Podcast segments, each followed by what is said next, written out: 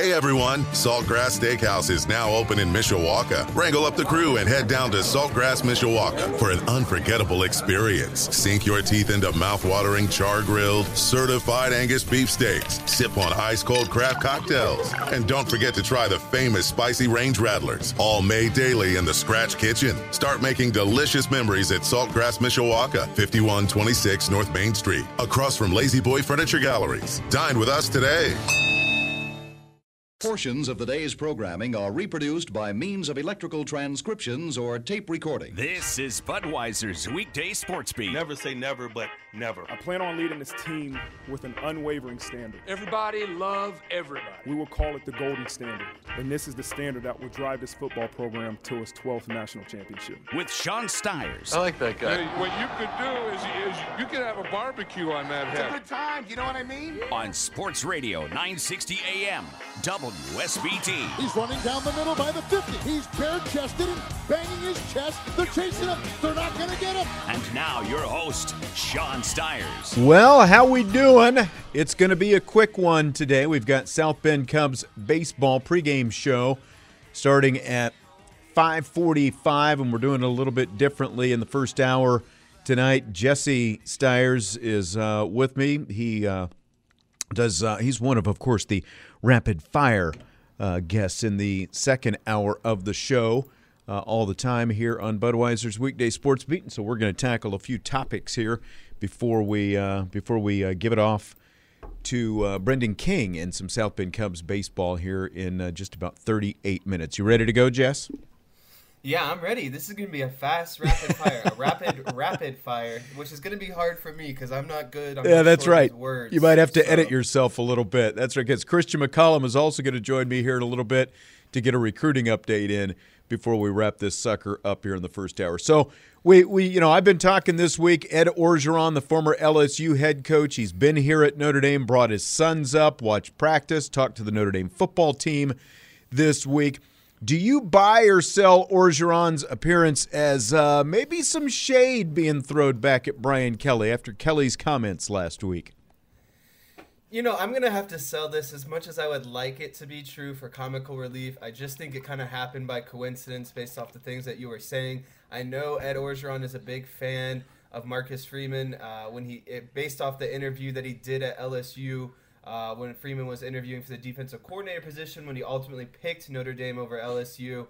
Um, I overall think Ed is just a, a football guy in general. That's the kind of vibe I get from him all the time, and he just enjoys being around the game. Um, I don't know about you, but I would love if Ed Orgeron showed up to practice and you know gave gave a team that I was a part of uh, some sort of um, motivational speech or talk. And uh, at the end of the day, I just think it's a it's a cool experience for those guys that he, that he showed up. I don't think there was any spite because of Brian Kelly. I just think it's uh, overall a big coincidence. I do think it's a great coincidence, is what it is. I, I, I guess if I had to, I would probably sell more than buy. But at the same time, like when you listen to him and the stuff he was saying to the team, telling them they're going to win a national championship and how great the coaching staff is, and all these different things, and there was never really any, you know, too much love lost between Orgeron and Kelly when they coached each other, you know, against each other. So I just and of course Brian Kelly following Orgeron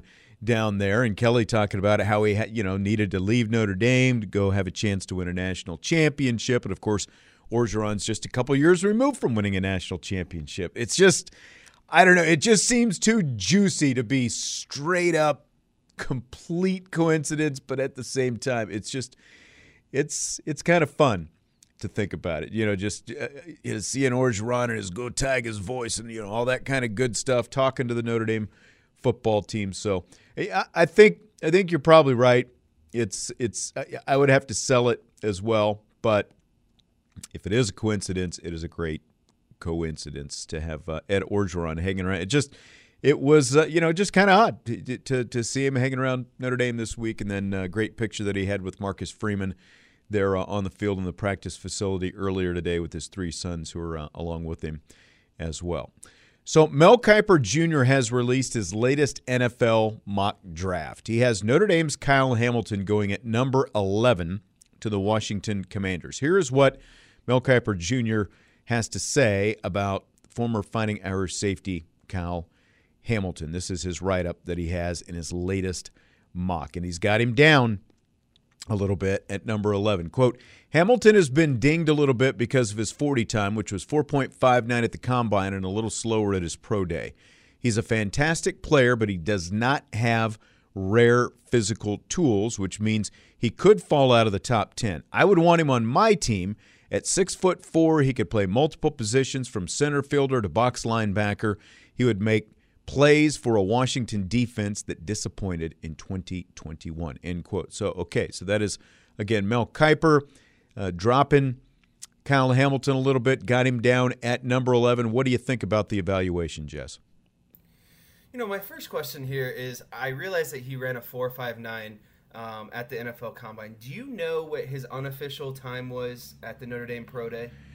Again, it was like, like a shade. Seven. Yeah, it was a. I don't know if it was four seven or not, but it, it was it was a little bit slower, anyway. So I guess my, my biggest thing, uh, the, the Kyle Hamilton backlash since the draft has just really been baffling to me because he ran his best time when it mattered the most. You know, everyone is there. This is the NFL Combine, and to my understanding, the Combine holds more precedent uh, than, than than the Pro Day.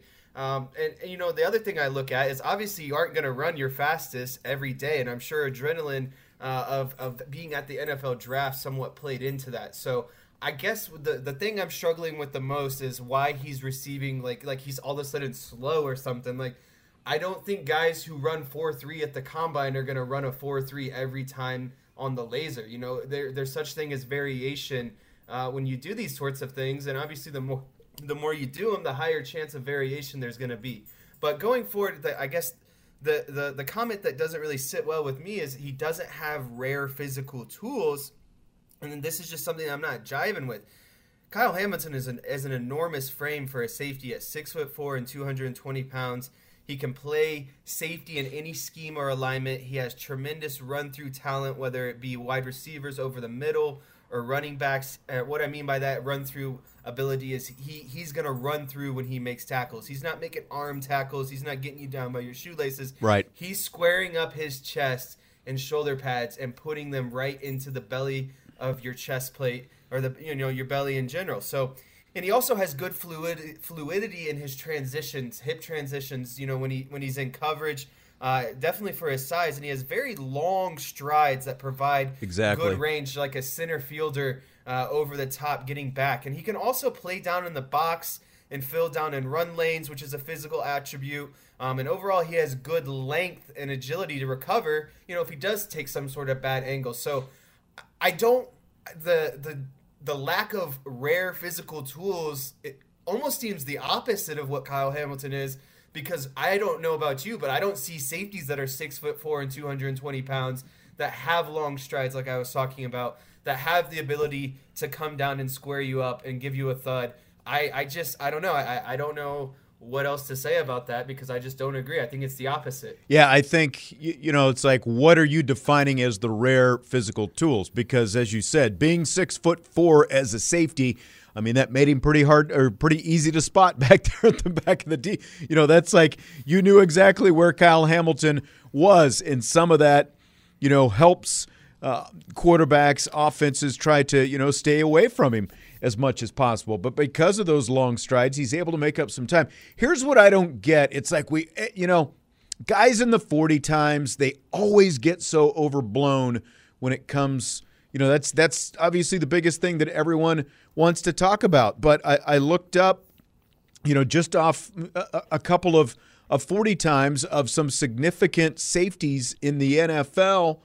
Kam Chancellor, four point six nine. That that is that is slower than Kyle Hamilton. He had a great a great career with the Seattle Seahawks. Sean Taylor Hall of Famer, 4.51. So you're talking about eight one hundredths of a second better.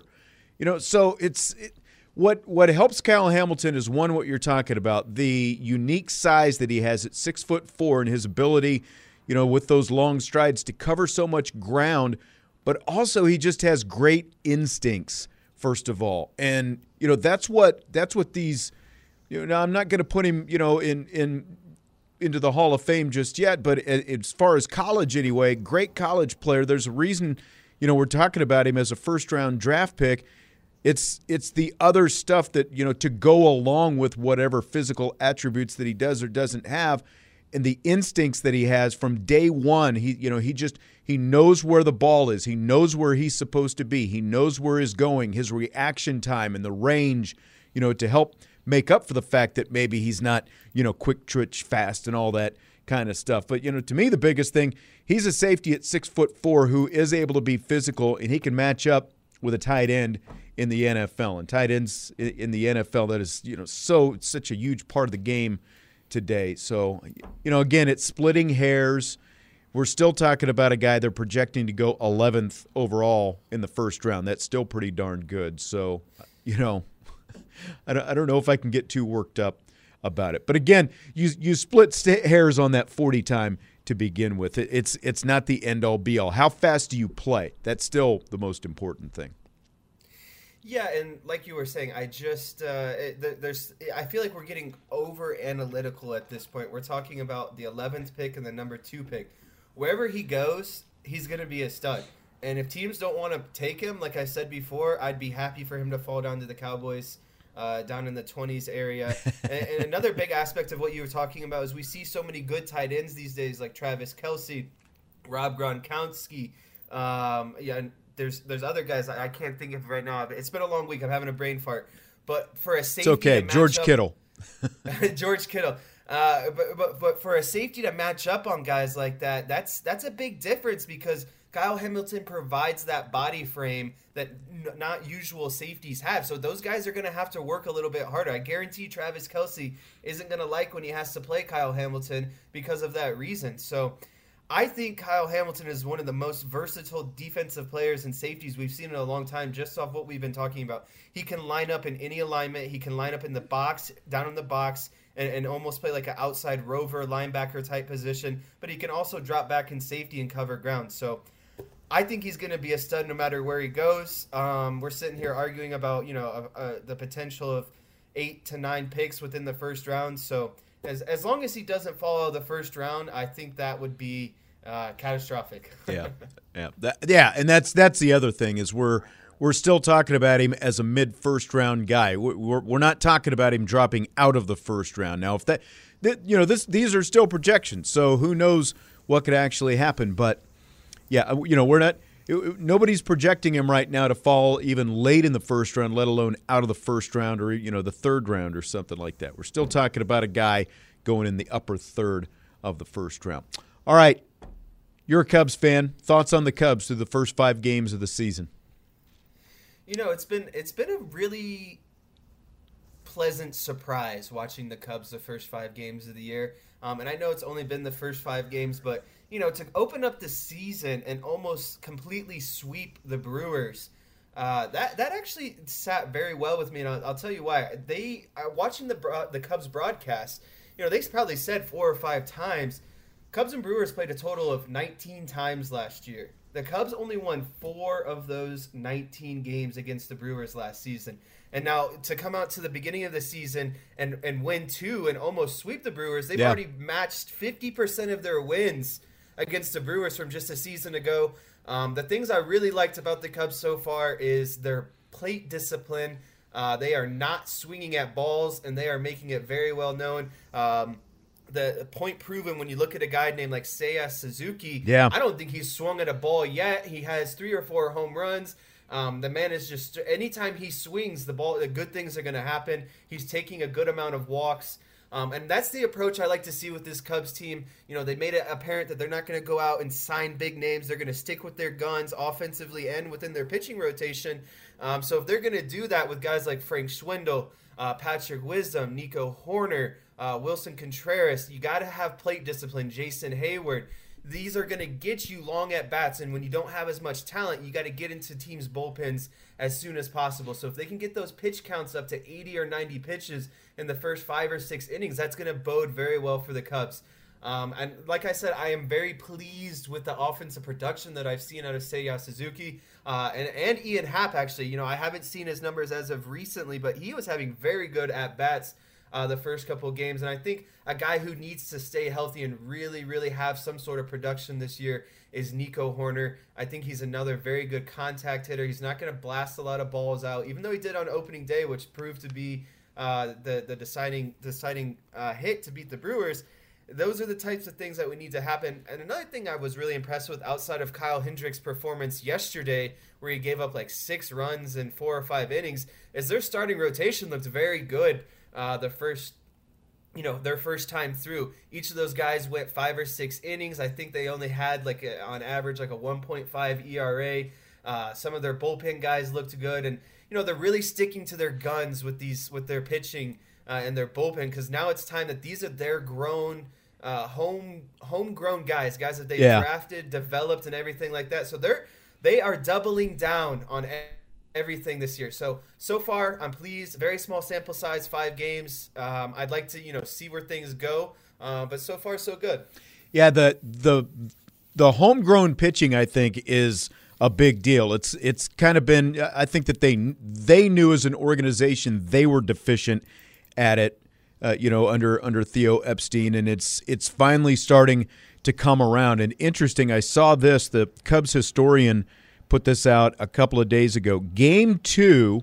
An interesting footnote. Four pitchers drafted by the Cubs Justin Steele, Keegan Thompson, Ethan Roberts, and Zach Effross combined to shut out the Brewers. That was just the third time since 2011 that the Cubs had a shutout using exclusively homegrown pitchers in a game. Ed uh, Hartig is uh, the Cubs historian who uh, who noted this. Jeff Samardzija and Carlos Marmol in 2012, and then Justin Steele and Adbert Alzolay last year. The only times uh, beyond that game two this year that that has happened, where homegrown Cubs pitchers have combined for a shutout. Now, I mean, when you look at those, that's that's four guys right there: Justin Steele, Keegan Thompson, Roberts, and Effross, who took a little bit longer to get through the Cubs organization than they thought. A teammate of Kyle Schwarber's down there at Indiana. But, you know, it's what I've been saying for a while. They haven't even been able to develop middle inning, you know, sixth, seventh, eighth, ninth, you know, seventh, eighth, you know, type inning guys who can come in and pitch an inning for you. They're finally starting to do that. And I think that that is pretty important for them. As far as the offense, looked the first couple of games like they'd be able to score without relying on home runs. They've kind of been a little bit more home run reliant. I do agree about your, you know, what you were saying about the at bats, but still more home run reliant. Schwindel and Wisdom have got to pick it up though pretty soon. They were so big for them last year. You know, they're they're exactly. they're relying on them this year, and neither one of them is, uh, you know, really off to a blistering start. Now that can change because they're only five games in, but they really need those guys to get going if that offense is going to be more consistent. I think. All right, well, Jess, that is uh, rapid fire five o'clock hour, and we are out of here. So.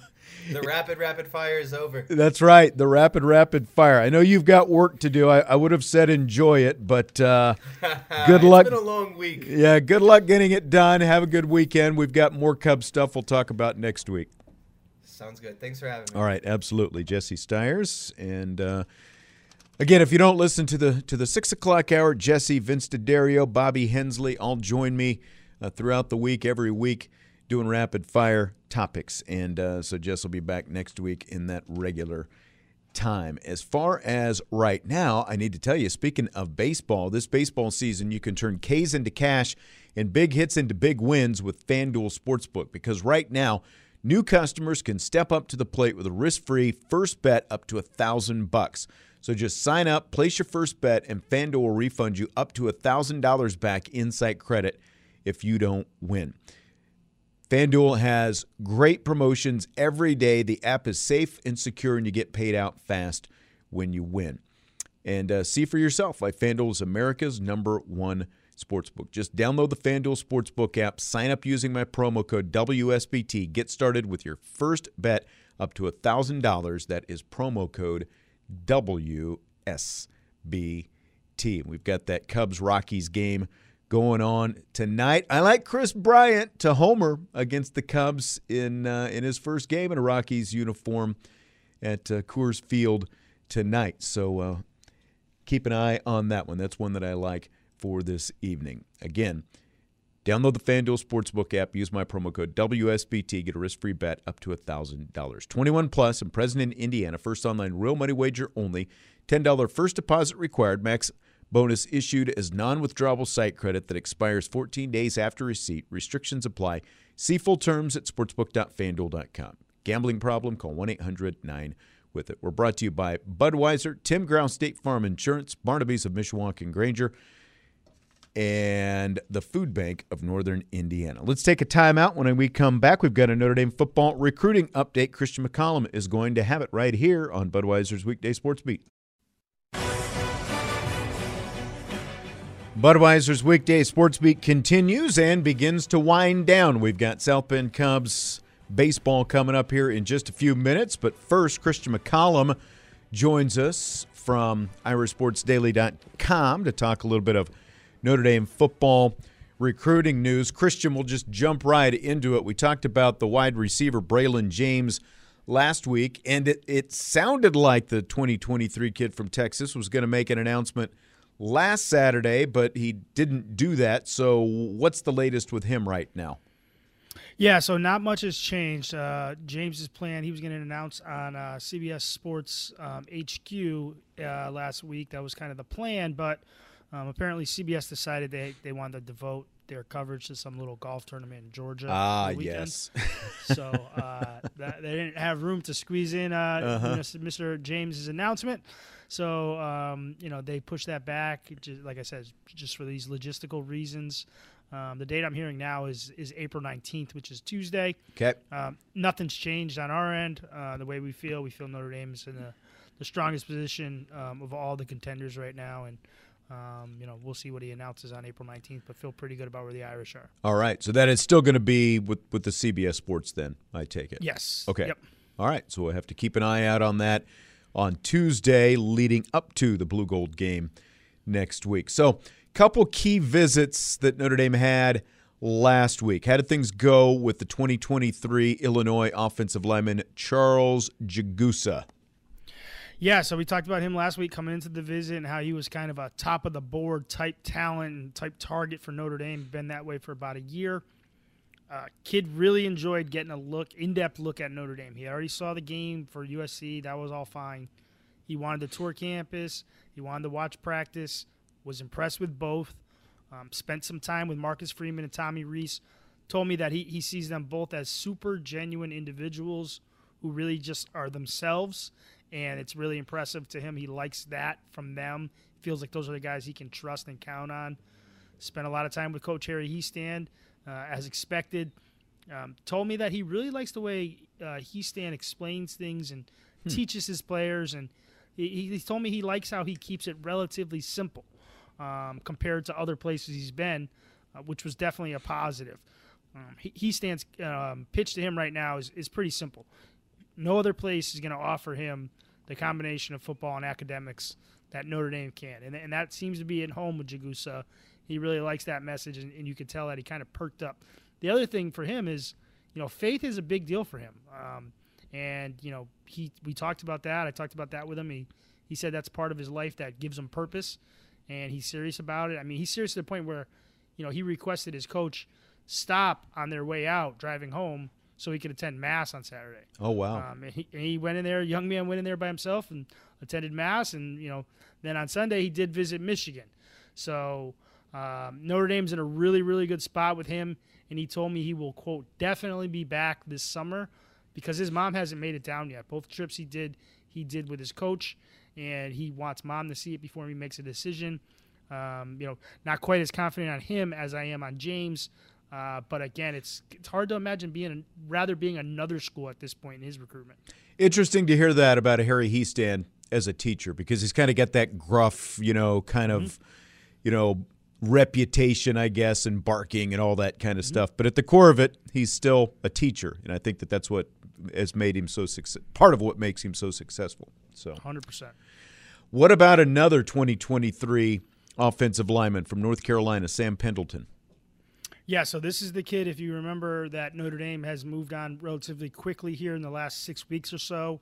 They just offered him last month. He scheduled the visit to come up uh, last week. Things went really well. So he told me, you know, it wasn't that he didn't need to see anything from Notre Dame football, but he already knew Notre Dame football would be top tier. So what he really wanted to see was he wanted to learn more about the academics, and he learned a ton, and it was all good. So he wants to major in engineering. He knows that that's a challenge. Um, so he really wants to like when he goes on these visits, he wants to see the plan. How would this work if I wanted to do it? What kind of structure would it be? And at Notre Dame, he was blown away because, you know, he was shown shown examples. You know, uh, here are players that have done it. Sam Mustipher majored in engineering at Notre Dame, and there's even a few guys on the team now that are currently doing it. So Notre Dame was able to, to point to these guys and say, "Yeah, you definitely could do it." Matter of fact, these guys are doing it or have done it. And you know, uh, Pendleton told me that's the first time he's actually like really been around people who were majoring in engineering and playing football. um, other schools have really good engineering programs that he's considering, uh, but that one really, really made a difference to him. Um, he really liked uh, Marcus Freeman and, and uh, Harry Hiestand's philosophies, basically tied together. It's all about competing, but being a family within that um, you know that program, the team. That really hit home to him, which didn't surprise me because talking to his high school coach, that's kind of the way his high school you know family is. That's the way his high school team is. Um, so he's a kid that you know decision expected soon. Now he had glowing things to say about Notre Dame when we spoke to him for a story on IrishSportsDaily.com. Um, you know, basically said Notre Dame has everything he's looking for in a school, and it felt like home. That being said, I think everybody that's in this race right now believes they have a chance because he has glowing things to say about everybody. And I, and I don't think he's being disingenuous by any stretch of the imagination. I don't think he's leading anybody on. Mm-hmm. I think it's just that he really likes these places he's going. Um, NC State is a program he's you know considering. Clemson's in there. He was just at Florida. Um, Virginia Tech, Penn State, Michigan. So there's a lot of schools still in it here, and everybody kind of feels like they're in a pretty good spot. So we'll just have to see where Notre Dame lands. Yeah, I mean, NC State's getting ready to send Osita Ekwonu's brother to the NFL, like pretty high in the draft, I believe, as an Mhm. offensive lineman. So, all right, there's a 2022 running back who's actually kind of still floating around out there. I think it's Gi'Bran Payne. Visited last week, uh, going to announce his decision actually tomorrow. So, what kind of feeling do you have with him? Yeah, yeah, another Saturday guy. I think you know I, give you some of these notes, John. I tell you some tomorrow. I don't know what day it is. That's all So Saturday there. Um, he he he's the kid that. See, you're like me. It's like it's felt like this should be Friday. You know, every every every day has been a week behind, or a, every week, every day this week has been a day behind. But I, I digress. yeah. Go ahead. um, he's the kid who signed with Indiana, and then they had you know so much coaching turnover that he was able to get out of his letter of intent. And, and part of that coaching turnover, obviously, was the running back position with Deland McCullough uh, coming from Indiana to Notre Dame. So, you know, he backed out of that, got got out of that LOI, um, took some visits, and it seems like now it's down to Notre Dame and Kentucky. Obviously, Notre Dame has that good advantage there, having hired McCullough. Um, and everything we hear seems to suggest uh, Notre Dame's in a pretty good position here. Um, when he was on campus last week, it, it's pretty clear they made him a priority just based on how much time he had with Freeman and the rest of the coaching staff. Sounds like he wanted to, you know, he had some boxes of his own he wanted to come up and check, and it seems like they checked him. Um, you know, I don't want to put too much emphasis on the timing with him visiting and then scheduling an announcement a week later, because he's obviously as a 22, he needs to have his process needs to be more accelerated than these 23 kids. But you know, it's not nothing, right? Like the fact that you just visited Notre Dame and now you're like, okay, I'm ready to make my announcement. Sure. that's not that's not nothing. So, um, you know, signs are pretty, you know, indicators are pretty good there for Notre Dame as well. All right. Any uh, couple quick thoughts on Cooper Flanagan and Adon Shuler? They're both commits who visited uh, last weekend. Yeah, these are kids that are, you know, pretty much early commits for Notre Dame in the 23 class, but guys that were already being pursued heavily by other schools even before the coaching shakeup at Notre Dame. Um, both have maintained the fact that they're really committed to Notre Dame. Adon made a trip to Kentucky and um, another couple stops before making it out to Notre Dame this weekend. But it's worth noting those stops were part of a tour he made with his Irvington High School team, and he made it clear to me that he told his coach, "Hey, we got to get home before we get home," meaning we need to see Notre Dame uh, before we get back to Jersey. So I think things are good there. Um, Cooper Flanagan, he's the tight end from California, like you said. You know, LSU's coming after him, Alabama's coming after him. Cal's coming after him. And it, of those three right now, Cal seems the one that to be the one that has his attention a little bit to the point where you know I expect him to take a visit to Cal. That being said, you know his big thing, you know, with this coaching shakeup, you know, Marcus Freeman was a preferred candidate. His he didn't know Gerard Parker, but he got to meet Coach Parker this weekend. It sounds like Coach Parker killed it. So um, I think Cooper Flanagan's good with Notre Dame too. All right. Sounds great. Christian McCollum, IrishSportsDaily.com. We don't have time for the spiel today, but just go to IrishSportsDaily.com. They've got all kinds of Notre Dame coverage, recruiting, and spring practice, and everything else. Christian, great stuff. Appreciate it as always. I'll talk to you next week, buddy. Thank you, Sean. All right, absolutely. Christian McCollum from IrishSportsDaily.com. That's going to do it for Budweiser's weekday sports beat today. We've got South Bend Cubs baseball on the way. It's a doubleheader from Fort Wayne, Indiana. The TinCaps tonight. Brendan King is going to have the call. So we'll wrap it up. And of course, remind you that we're brought to you by Budweiser by the Food Bank of Northern Indiana, Barnaby's of Mishawaka and Granger, and Tim Grau State Farm Insurance. South Bend Cubs baseball is coming up next on Sports Radio 960 WSBT. Hey everyone, Saltgrass Steakhouse is now open in Mishawaka. Wrangle up the crew and head down to Saltgrass Mishawaka for an unforgettable experience. Sink your teeth into mouth-watering char-grilled, certified Angus beef steaks. Sip on ice-cold craft cocktails. And don't forget to try the famous spicy range rattlers, all made daily in the Scratch Kitchen. Start making delicious memories at Saltgrass Mishawaka, 5126 North Main Street, across from La-Z-Boy Furniture Galleries. Dine with us today.